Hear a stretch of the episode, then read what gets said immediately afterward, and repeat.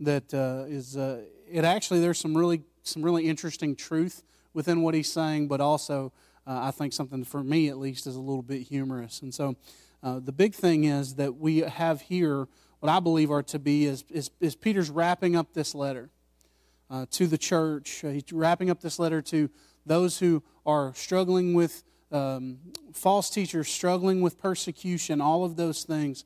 His final encouragement is going to be uh, that we be diligent and uh, that we are um, focused on doing the things that God has commanded and that we're encouraged to do that uh, based upon some of the promises that He's given us uh, throughout this, uh, this book. And so uh, let's look at that text together. We're going to begin in verse 14 and we'll go all the way to the end of the book, verse 18. There the Bible says this Therefore, beloved, looking forward to these things, be diligent to be found by Him in peace, without spot and blameless, and consider that the long suffering of our Lord is salvation as also our beloved brother Paul, according to the wisdom given to him, has written to you, as also in all his epistles, speaking in them of these things, in which are some things hard to understand, which untaught and unstable people twist to their own destruction, as they do also the rest of the Scriptures. You therefore, beloved, since you know this beforehand, beware lest you also fall from your own steadfastness, being led away with the error of the wicked but grow in the grace and knowledge of our Lord and Savior Jesus Christ. To him be the glory both now and forever. Amen. So here, Peter, as he concludes this letter, um, he begins this, this final section by encouraging uh, the church, encouraging those that are reading or hearing to the letter read, that they need to be diligent. Be diligent and he bases the, the foundation for their diligence on the fact that they can look forward to all of these other things that he's talked about. And I think specifically he's referencing the, the first part, the, probably the first 13 verses of chapter 3, where he speaks about the day of the Lord and he speaks about the, the promises of God and speaks about the fact that God's promises are not slack. And based upon that, Peter tells them, he says, he says, therefore, looking forward to these things, because you know these promises have been made, because you know these promises are true, based upon that, be diligent to be found by him in peace, without spot, and blameless. Peter says, Be diligent, because God has uh, God has made these promises and, and they're there before you. And because you know this is true, you can do this. You can, first of all, he says, be found by him in peace. What does that mean? I don't think he's talking about them being like infighting. I think he's speaking about uh, living at peace uh, before Christ, living in, in, at peace with God, living in the way that God would have them to live without spot and blameless. This, that's, simple biblical language. It's just talking about the, the fact that they are to live as Christ has commanded them to live, to seek to live to the honor and glory of God, seek to, to live in such a way where they will be counted as blameless. Now, we, we understand that perfection is, is not. Uh, perfection is the standard because Christ is our standard, but we recognize that we won't live up to perfection, but we can have the be, have lives that are our, over, our, our overall kind of summary of the way in which we live would be that we are found blameless. That is, we aren't those that are thought of as being uh, sinful as the general rule. We aren't living in a way that brings shame upon the name of the Lord. We are at peace in Christ and before Christ. Peter's encouragement to the church the church that's at this time was under way more pressure than we ever have been. The church who at this time they were dealing with false teachers just like we deal with false teachers in our day and age. Right? These people, their encouragement is that they be diligent to be found blameless, to be found spotless. And the word diligence is so important here. It's because it's something that takes focus, it takes energy, it takes time and effort. You're not diligent about something flippantly. You know, if, if you're going to be diligent about something, you're going to, you know, I, I always uh, think about like when you when you buy something and it has to be put together. Oh goodness, Christmas is coming up, and you get something for your kids, and you you you have to put it together, and it has all these instructions, and you know, you I don't know about you guys, but number one, it's really small, and the pieces don't look in the same in real life like they do on the paper, and it doesn't go together because it's a 2D you know picture and it's 3D in real life, and I can't make this go together this way. And if you're not diligent, what happens? Yeah, I got parts left over. Things things don't go. You, you you hit the button and nothing happens. And then you start thinking, well, is there a problem with this thing or am I the problem? Maybe you get up and you go eat, you know, eat a snack in between, you come back and sit down and go to work on it again and you know, on the way there you're like me and you kick the pile of screws you had and they scatter everywhere.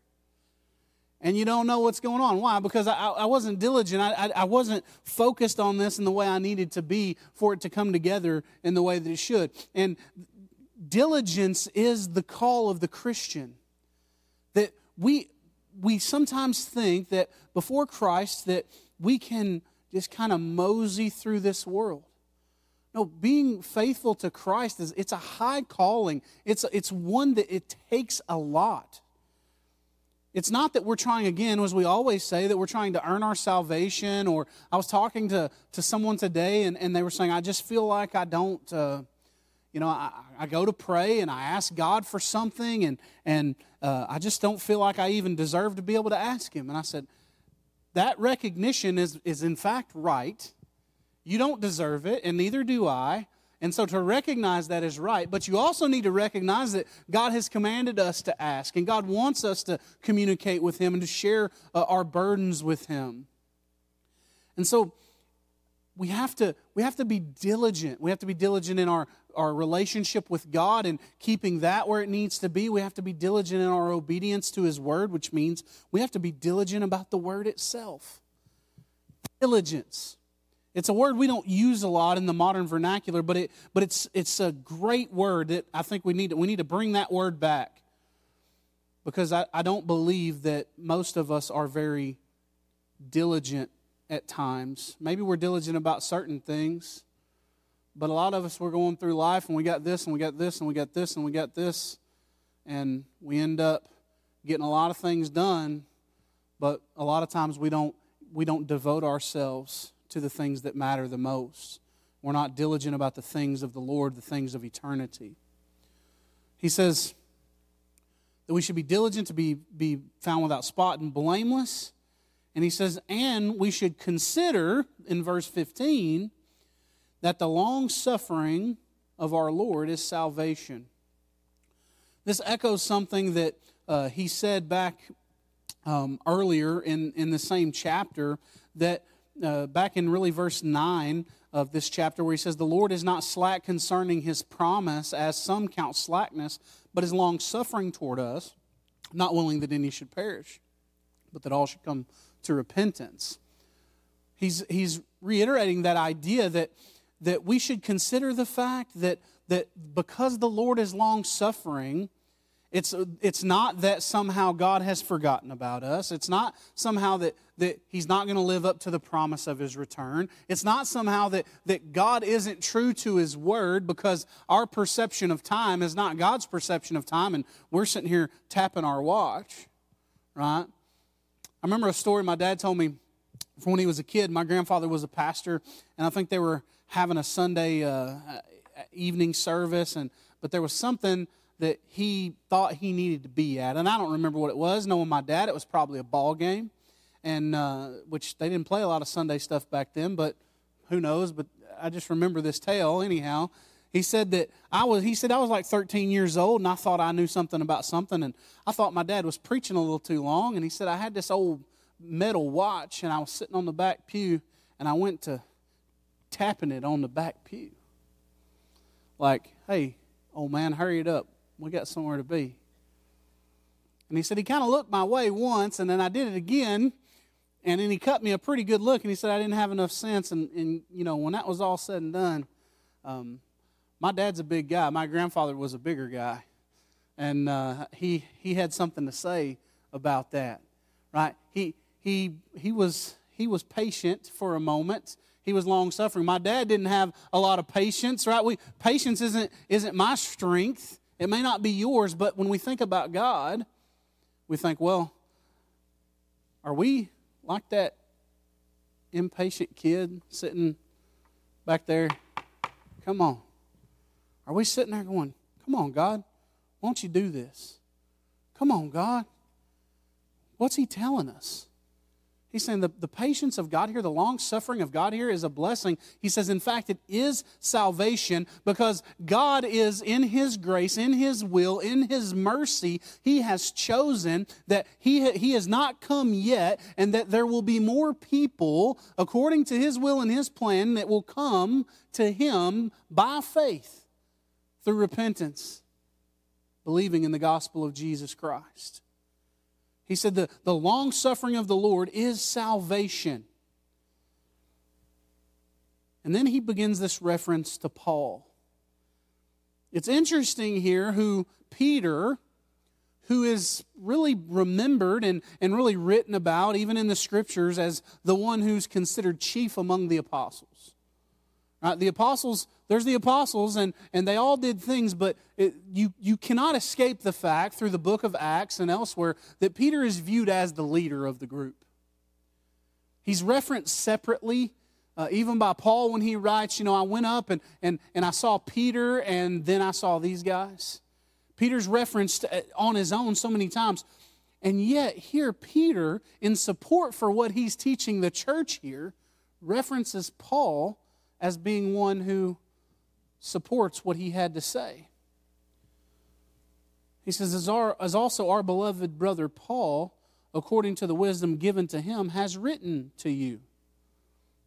By this time, we believe that, uh, according to the, the best dating we have of these letters, that Paul's, Paul's, like, Paul's dead at this point when Peter writes this. All of his letters have been written, and most likely, a lot of the people that would hear what Peter has to say here, many of them would have heard some of Paul's epistles. Right? They were passed around in the early church.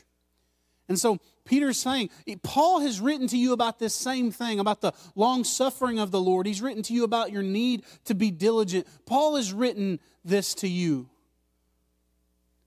Verse 16 is again what I think is my one of my favorite pieces of this. As also in all his epistles, speaking in them of these things, in which are some things hard to understand, which untaught and unstable people twist to their own destruction, as they do also the rest of the scriptures. Now, there's two, there's, there's several things here, but two that I really want to focus on. The first thing is that I love the fact that Peter says, Paul wrote about this. He wrote about it. You've read it. He wrote about it in all his epistles. And yeah, sometimes that Paul guy is hard to understand. Right? I mean, that's exactly what he's saying here. He wrote some things, he said, Paul wrote some things that are difficult to understand. If you pay attention to some of Paul's epistles, and you begin like because we have it broken up in verses and so we don't always see this. But there's times where you go through like multiple what, what we would if we wrote they would be multiple paragraphs and for paul they're one sentence. Right? A sentence just goes on and on and on and on and on. Paul could paul was the smart guy of the group. He was the educated guy of the group. And he wrote in a way that apparently sometimes the, the truths he was speaking about were mysterious at some level, and Peter acknowledges, yeah, sometimes they're difficult to understand. He doesn't say they're impossible to understand, he just says some of them are hard to understand. And he says that because of that, some untaught and unstable people are going to twist them. We understand that, don't we? You ever notice that people want to go to, to the the one thing that maybe is a little bit difficult to understand, and they want to take it and twist it and turn it into something that there's just absolutely no way that it could be.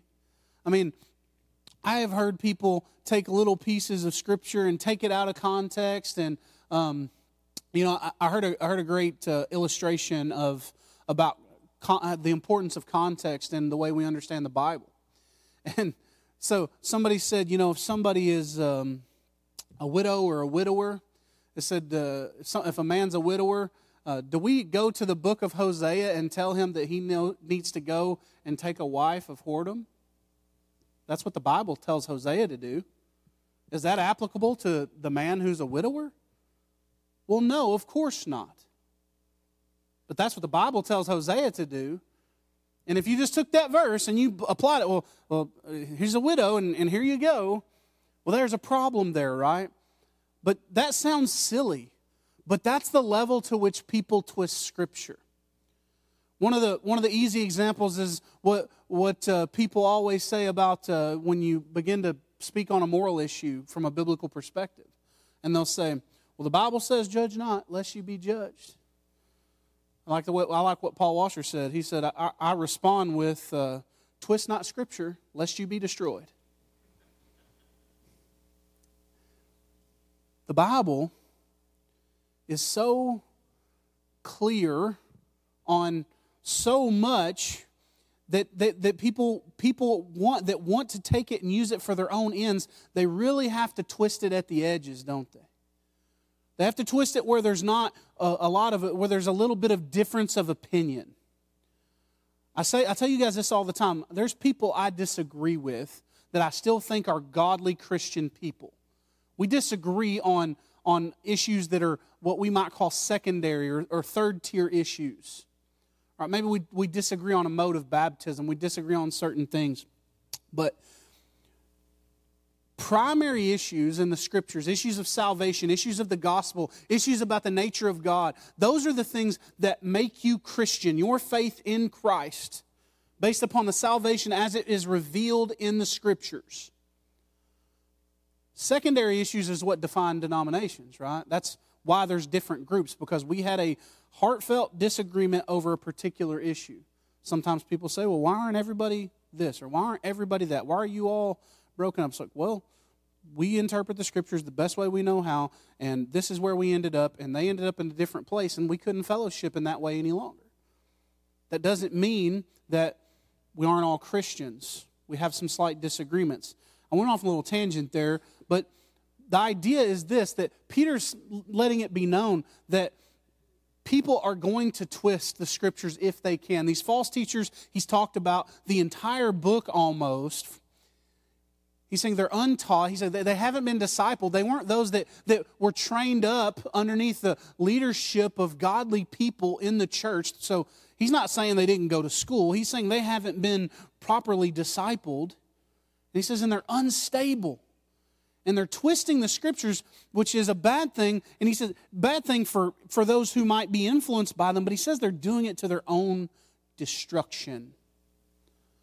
We never forget, may we never forget, that the false prophets, the scripture twisters, the weirdos out there that are messing with the nature of God by, by turning and twisting what the Bible actually says, and, and, we should oppose them at every turn, but we should never fail to remember that they are headed for destruction themselves, and we should pray that they repent and come to Christ truly. But there's another truth buried in this verse that I think is so great. It's, it's, it's one, of the, one of my favorite things about the testimony of the scriptures to themselves. Notice what Peter says. He speaks about Paul's writings. He says some people take these things, they twist them, they mess with them to their own destruction, as they do also the rest of the scriptures. He says people twist scripture, twist Paul's writings just like they do the rest of the scriptures. Peter, in his lifetime, is already calling the writings of Paul scripture. That's monumental. Right? He's, he's placing this in the way that he describes the, the writings of Paul, he's placing them on the same level as the Old Testament scriptures here. And I don't really have a lot of time to get into the way in which kind of the, the canon of Scripture as we possess it was developed, but it really amounted to that it was the things that came from uh, apostles or those directly next to or related to the apostles and they wrote under the influence of the holy spirit we understand that And they were the things that, through the power of the Spirit and the, and the will of God, came to be used within this first generation of the church, recognized by the church itself. And Peter here is already calling Paul's writing scriptures. So it's interesting that there's a huge population out there, especially as we deal with some of these moral issues of the day, things like homosexuality, things like all kinds of sexual immorality, all that kind of stuff, and, and other moral issues. What you always run into is you run into somebody that'll say something like that. Well, Jesus didn't say that. That's Paul. That's what they'll say. And I want to tell them if you really understood the nature of Scripture the way you should, you'll understand that everything that's in the book really comes from Jesus. That's how we should understand it. As the Bible speaks, God speaks. But here we have the Old Testament scriptures, which Jesus himself recognized, right? And, and as, as being the Word of God, and Jesus Himself, who is the Word of God, and the Gospels that testify to Him. Now we have here from Peter, the head, the chief of the apostles, the chief among the apostles. He's the one saying the writings of Paul are the Scriptures. This is very important, and it's one of those things that I forget about it sometimes until I read it again, and I'm like, oh man, that is amazing because it gives us more and more assurance. I think we should have a lot of assurance about our Bible. But here is a place where somebody that wants to act like Paul is somehow secondary to the Gospels. They need to understand something. Paul's writings were present and recognized before the Gospels were compiled. But the book of Galatians probably, some will argue that, but the book of Galatians probably the uh, the earliest written book in the New Testament, we're talking about less than 20 years from the cross when the letter to the Galatians is written. Now, I know the Gospels describe the events of the life of Christ, but I'm saying as far as being put down on paper and, and, and being written, the book of Galatians predates all of this. And Peter's telling us these, these writings are on par with the rest of the scriptures, and they will be twisted like the rest of the scriptures. For me, this is just a place where I draw even more assurance about the Bible as we have it.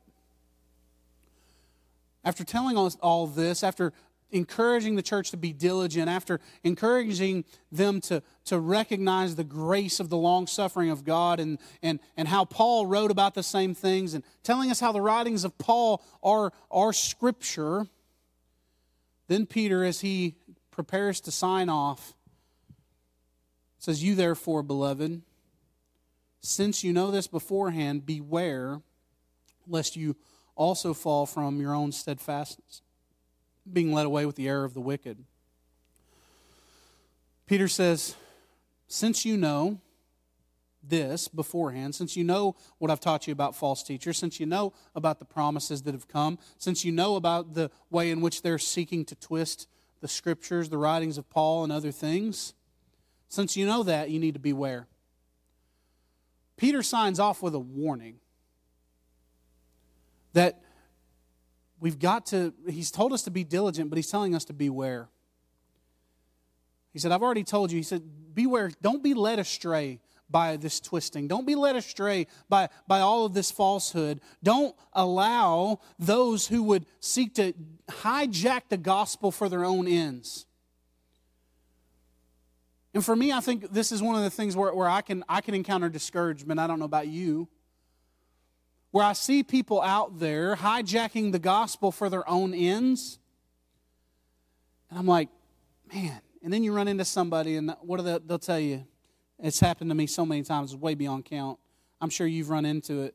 But as a pastor, I'm, maybe I hear this particular refrain a little more than you. All preachers care about's the money. Interesting. They need to talk to some of the preachers I know. They need to talk about, they need to talk to, to the pastors that I know laboring in, in so many places for very little. It's very discouraging for, for, for those kind of men. I, I don't even include myself in that. I'm very grateful for the way the church cares for me and my family. For those kind of men to have somebody look them in the face and say, all y'all care about is money. Some of these guys working full time jobs, preaching, trying to do all of those types of things. when the gospel is hijacked, there is no live and let live. Hear me when I say that. I don't think we, I think we need to have grace enough to tell someone when they're in error and tell them the truth. But when the gospel is being perverted, when the gospel is being twisted, there is no live and let live. Ah, they're just going to be who they are. I just got done telling you a few minutes ago secondary issues, third tier issues. Hey, we can have you know, really spirited discussions about that stuff. But when people are messing with the foundational truths of the gospel, we cannot just let that slide without opposition. We must do our very best to hold accountable because that kind of perversion of the truth hurts the entirety of the church of the Lord Jesus Christ. And we must stand for the truth. That's part of our responsibility. We don't need to be led away with the error of the wicked. We don't need to, we don't need to allow uh, people around us to, to, to point someone in the direction of falsehood. If I'm sitting somewhere and a Muslim missionary comes up, I've only encountered them in a couple of places, mostly airports and they sit down and start talking to somebody. They talk to them, they hand them some material, they get up and walk away. Do I just sit there and live and let live? Or do I say, hey, I need to tell you something? I firmly believe what you've just been told is a lie, and I want to tell you to the best of my ability what I believe is the truth. You say, well, of course I would do that. Yeah, well, what about those people that want to pretend they're Christian? What about the Mormons? What about the JWs? He's like, ah, well, okay, yeah, yeah, I definitely want to oppose them. What about those that are a little more considered, at least, Christian? Again, I'm not talking about those that I just have differences of opinion with. I'm talking about people that are messing with the gospel. It's happening. What do we do? We stand for the truth. We don't allow it to be twisted, at least insofar as we have anything to say about it. So, what's the remedy? He tells us to, to, to beware. He tells us to not fall from our own steadfastness. Don't step off the path. Keep going the direction that you're going. Don't be led away with this error. So, how do we go about that? If I don't want to be led astray, if I don't want to drift, what's the answer? Here it is in verse 18. But grow in the grace and the knowledge of our Lord Jesus Christ, our Lord and Savior Jesus Christ. How do I avoid being led astray? I grow in my faith. How do I become uh, uh, someone who can help others who might be led astray? I grow, I grow in my faith. I grow in the grace and the knowledge of the Lord Jesus Christ. I don't just, I, I grow in knowledge. That's, I, I, go in and I learn about what God says. I, I do that, but I also got to grow in grace. You ever run into somebody that's all knowledge and no grace? They're not a lot of fun, are they? Pharisees. That's right. Now, you ever run into somebody that's all grace and no knowledge? I have that too. Well, all you got to do is love Jesus. Yeah, but what Jesus are you talking about loving? The Jesus that says there's no standard? because that's where that tends to go when it's all grace and no knowledge. No, we speak the truth in love. We have knowledge that is filled with grace, we have grace that is accompanied with knowledge. So, if we want to steel ourselves against uh, being led astray, if we want to be an asset to others and, and help them not be led astray, the way that we do it is by pursuing the grace and the knowledge of the Lord Jesus Christ. It all comes by His grace, but we need to seek to uh, constantly be growing in that relationship, growing in that knowledge, pursuing Him through His Word, through prayer, through the fellowship of the saints. Why? Because it's for His glory. To Him be the glory both now and forever. Amen. Peter encourages the church as he signs off. As far as we know, this is the, the last thing we have from Peter in his life, this second letter to Second Peter. It's the, la- the last things we know about him, the last words he's giving to the church through the power of the Holy Spirit.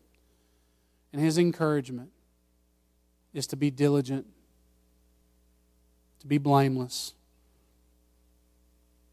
to defend the scriptures, to not allow them to be twisted,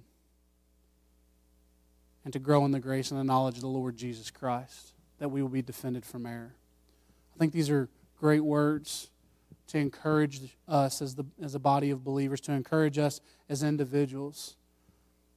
Sometimes when I don't feel like diving into the Word, sometimes when I don't feel like uh, my, my, my body, my mind says, oh no, I don't need to, I'm not going to spend any time praying today, and that happens. I need to remember that it's the glory of the Lord that's at stake. It doesn't rise and fall on me. But I'm going to do I need to do all that I can do to honor and glorify God with my life today, that I might be used of him for his honor and glory because he is worth all of the honor and glory. And so that we can pray with Peter, we can commend to others with Peter, to him, that is the Lord Jesus Christ, be glory both now and forever. Amen. Let's pray. Lord, thank you for the day. Thank you for your word. Pray you'd be with us. Pray you'd strengthen us. Pray you'd help us to be diligent in our lives as individuals. You'd help us to, Lord, be constantly thankful for your grace and your long suffering toward us and toward this world that's drifting towards destruction. Lord, we pray, Lord, that we might be used of you, whatever part you would have us to play, to, to, be, to see people come to know you in the midst of your patience and your mercy and your grace. Lord, that you might use us as part of that. Lord, we pray that we would grow as individuals, as a body. We would grow in your grace. We'd grow in your knowledge. Lord, that you, above all things, might be honored and glorified. We pray in Christ's name. Amen and amen. Thank y'all.